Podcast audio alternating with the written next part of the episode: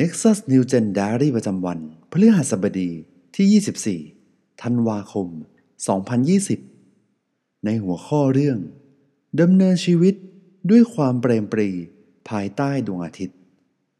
ในพระธรรมปัญญาจารย์บทที่ 9 ข้อที่ 7 ถึงข้อ 12 ไปเถิด ไปรับประทานอาหารของเจ้า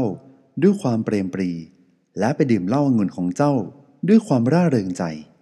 เพราะพระเจ้าทรงเห็นชอบกับการงานของเจ้าแล้ว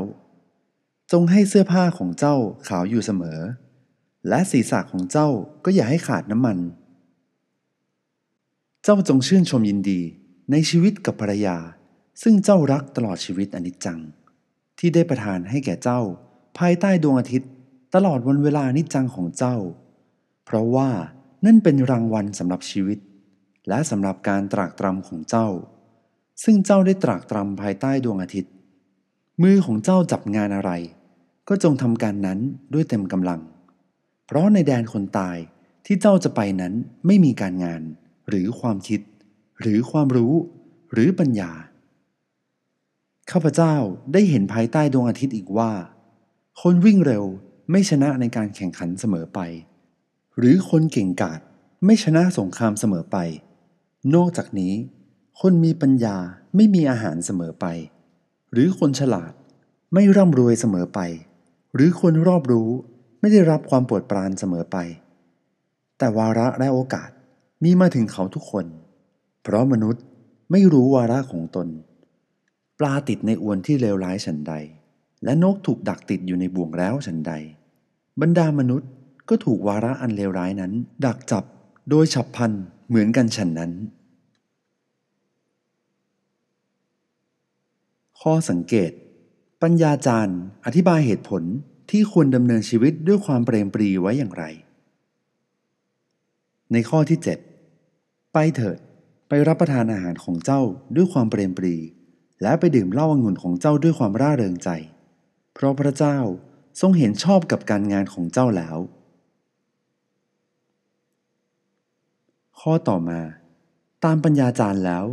วาระและโอกาสมาถึงมนุษย์อย่างไร ในข้อที่ 12 เพราะมนุษย์ไม่รู้วาระของตน ปลาติดในอวนที่เลวร้ายฉันใด และนกถูกดักติดอยู่ในบ่วงแล้วฉันใด บรรดามนุษย์ก็ถูกวาระอันเลวร้ายนั้น ดักจับโดยฉับพลันเหมือนกันฉันนั้น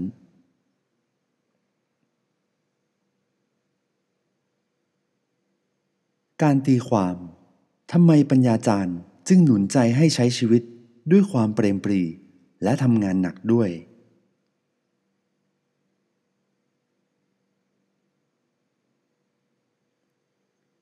การไตร่ตรอง คุณรู้สึกอย่างไร เมื่อเห็นว่าปัญญาจารย์หนุนใจให้ผู้อ่านดำเนินชีวิตด้วยความเปรมปรีในทุกๆวัน แม้ว่า คุณก็ไม่รู้ในแผนการของพระเจ้าทั้งหมด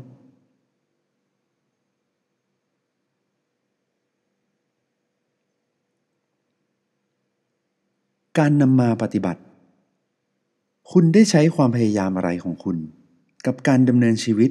ด้วยความยินดีที่บ้าน ที่โรงเรียนและที่ทำงาน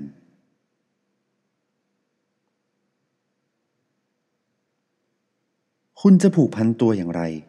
เพื่อที่จะดำเนินชีวิตด้วยความยินดี แม้ยามที่คุณไม่ทราบว่า พระเจ้าทรงเตรียมอะไรไว้ให้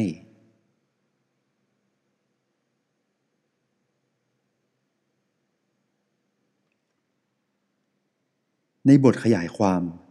คำว่า วาระและโอกาส ซึ่งปรากฏในข้อที่ 11 หมายถึง การมีสติปัญญาก็ไม่ได้รับประกันได้ว่า จะได้รับผลที่ดีเลิศ นอกเหนือจากความรู้ของมนุษย์แล้ว ยังมีเหตุการณ์มากมายที่เกิดขึ้นพร้อมกัน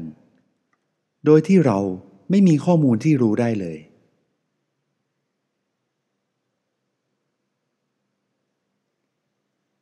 ปัญญาจารย์หนุนใจให้ผู้อ่านยินดี และมีความสุขกับทุกอย่างที่ได้พบเห็น